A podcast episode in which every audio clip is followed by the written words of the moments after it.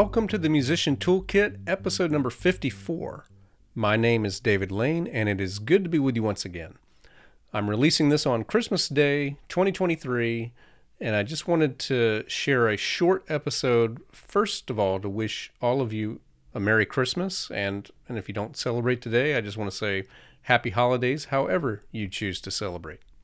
First of all, I need to make a correction to the previous episode, episode 53 which had to do with New Year's goals. In fact, that was part one of a two part series, and I said on that episode that the next episode, episode 54, would be dealing with part two of the New Year's goals.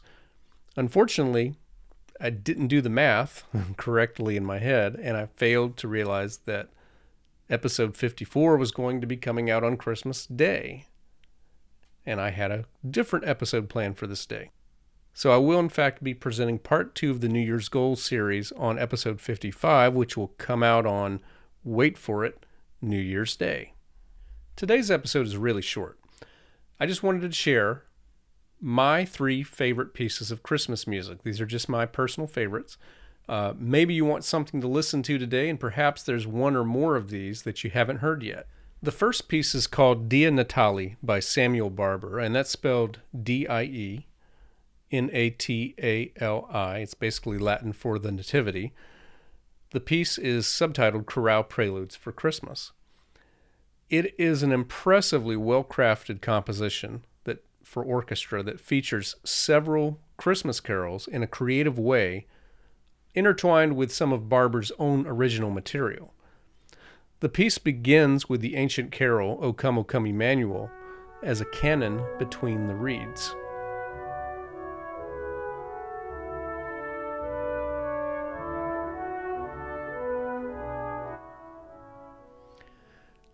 It then transitions to a stately version of Lo How Rose E'er Blooming with an open quartal based harmony that Barber uses throughout.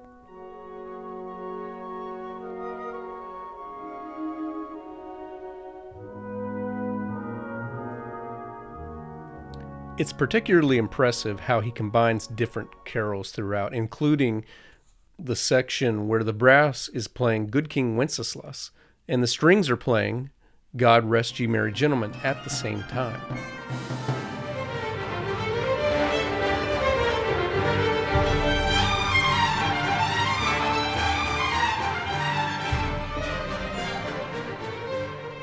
There's a section where Silent Night is played in slow 7 8 time, where seemingly random phrases of that melody just weave in and out among the strings.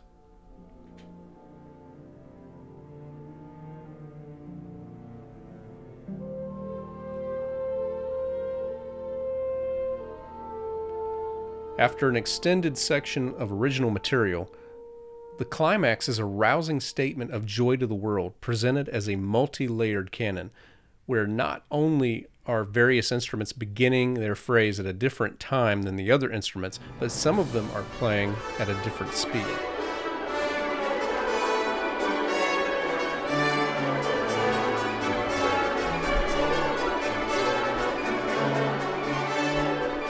This is a composition that is really good for serious score study. In fact, I have a copy of the orchestral score, and it is one that I regularly like to take a look at. There's so much to study that it's good to study year round, but of course, it's especially good just for listening at Christmas time.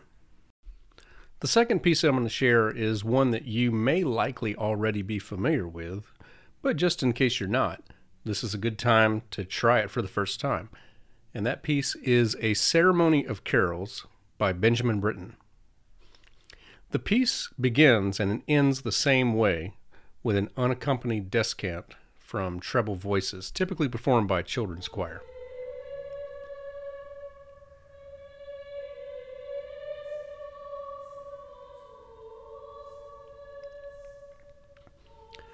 The entire collection of carols is performed uh, once again by children's chorus and also accompanied by a solo harp. The pieces range from joyful, such as the tune called Wolcum Yole.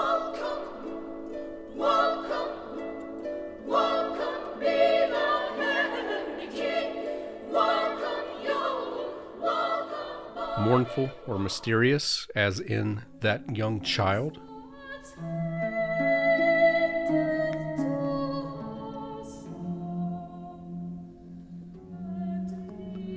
The wonderful back and forth alternating major and minor triads as found in Balulalo.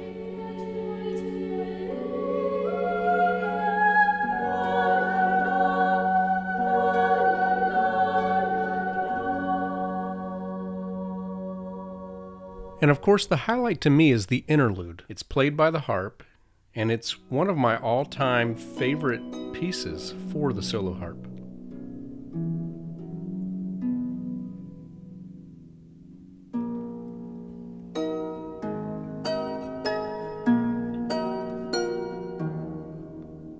So that is a ceremony of carols by Benjamin Britten. And then the third piece that I recommend is the Nutcracker Suite. No, I don't mean the original one by Tchaikovsky, although that is certainly a classic for a reason.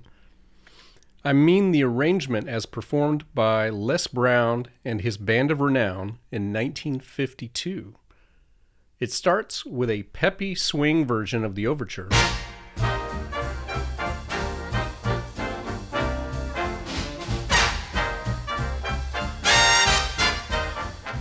Then it shifts to the march, which starts like normal before it goes into a medium swing.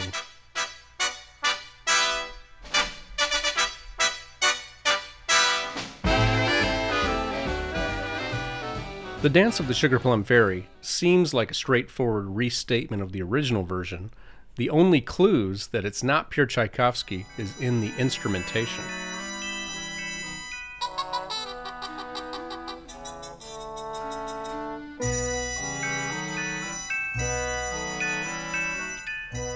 Tree pack comes in and it is full of energy.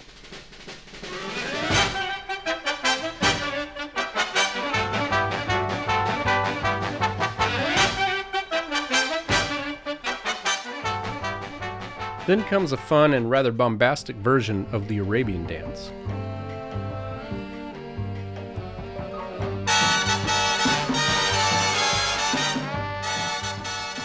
Afterwards, there's a version of Dance of the Reed Flutes. It sounds like it might have come from the Glenn Miller Orchestra.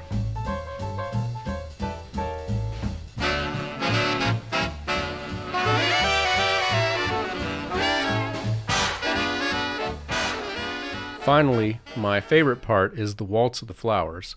It's only a waltz for two measures, and then it's off to the races with the most energetic swing section of the entire suite.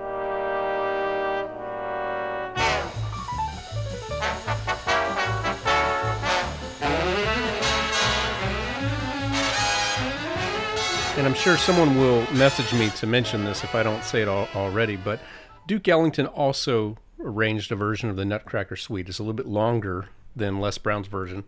I personally, I, I love Duke Ellington's music um, quite a bit, but his version of the Nutcracker Suite to me isn't quite as satisfying as Les Brown's.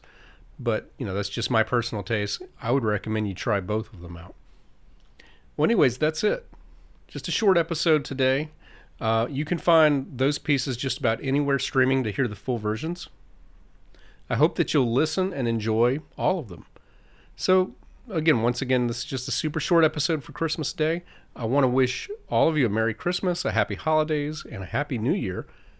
Thank you for supporting the first full year of the Musician Toolkit.